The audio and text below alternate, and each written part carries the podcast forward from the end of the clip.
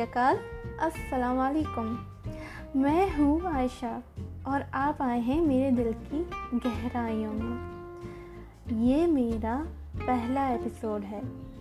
मैं सोच सोच के थक गई थी कि मैं क्या करूँ। मैं इतनी बोर हो गई थी इस लॉकडाउन के चक्कर में।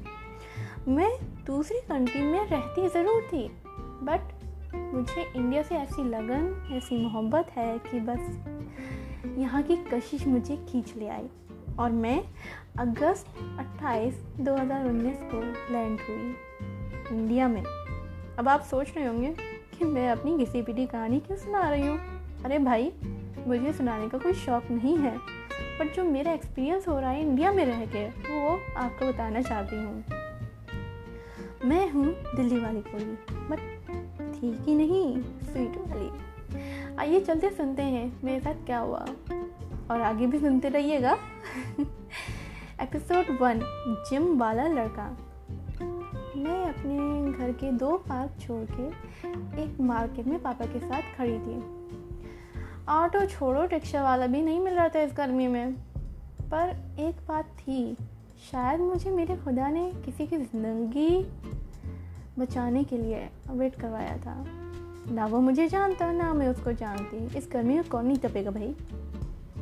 वो गोरा लंबा मसल्स वर्कआउट वाला लड़का जिम से निकला था। मेरी नज़र पड़ी, अरे रुको रुको रुको। पर गलत वाली नहीं पड़ी ट्रैक्शन वाली। बट मेरा बॉयफ्रेंड है। मुझे अपने रिलेशंस ख़राब नहीं करने उसके साथ। आप समझ रहे होंगे मैं क्या कह रही हूँ? मैं उसको देखती गई। यंग हैंडसम काले बाल ब्लैक टीज एंड चेक्स पहना हुआ। गले में बैग डाले हुए। लेकिन एकदम से एक लड़का आया। उसके पीछे छिचोरा टाइप लग रहा था। मुझे लगा वो उसका दोस्त होगा। पर बाद में पता चला, वो दूसरे काम धंधे करने आया था। बताओ कौन सा? मर्डर। पता नहीं क्या दुश्मनी है उससे। उसके पॉकेट में मैंने नाइफ देखा। अब आप सोच रहे होंगे कि मैंने कहाँ से देख लिया और कैसे देख लिया। ये वाला पार्ट मैं आपको बाद में बताऊँगी। मैं उसको बताना चाह रही थी, पर मैं बता नहीं पाई। पता नहीं मुझे क्या हुआ। मैं वही सुन पड़ गई। क्या मैं इतनी डरपोक हूँ? मेरा माइंड मेरे बॉडी के साथ अटैच ही ना हो जैसे। आजकल के दौर में इंसानियत नाम की चीज़ तो दूर, उसका कोई रूप भी नहीं लेना चाहता है। मैं डर गई थी। इसके बाद मैं घर चली गई बट मेरा गिल्ट मुझे खा गया। मैंने हार नहीं मानी। मैं दोबारा उसी जगह गई और जहाँ वो गया था, उन लोगों से पूछा हाँ आप लोगों को पता होगा अगली कहानी क्या है? सबने यही कहा, हम नहीं जानते। अरे, जानोगे कैसे? तुम्हारे अंदर रूह होगी तब ना? तुम्हारे अंदर जज्बात होंगे तब ना? फिर मैं गई समोसे वाले के पास। वहाँ उन्होंने कहा, हम अपना काम देखेंगे ना कि आपका? हम्म।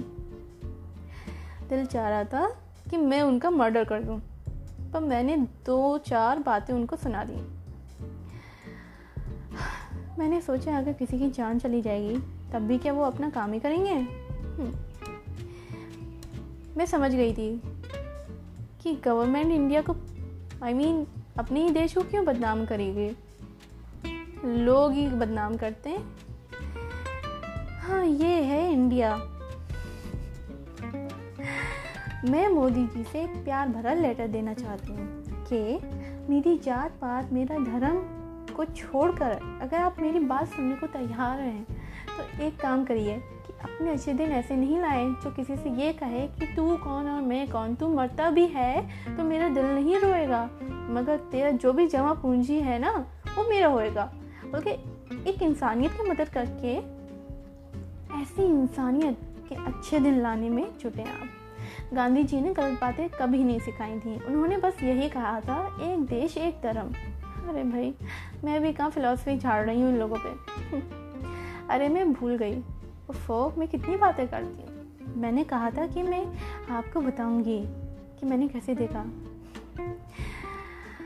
हाँ चलें, बताते हैं अपनी नज़र का। तो स्टार्ट करते हैं। मेरी माँ ने मुझे दस साल की उम्र में छः अंडे डेली खिलाती थी और दूध। हो तोबा।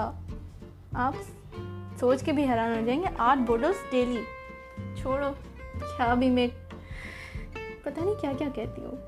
हम आते हैं पब्लिक ओपिनियन पे। अगर आप सब चाहते हैं कि मैं पब्लिक की ओपिनियन लूँ अपनी कहानी पर तो प्लीज़ मुझे मेरे व्हाट्सएप नंबर पे seven zero four two three double seven six zero पर मैसेज करें और अपनी राय दें और दूसरों की राय जानें। आप सबका धन्यवाद। थैंक यू सो मच आप सबका। टाइम वेस्ट हुआ।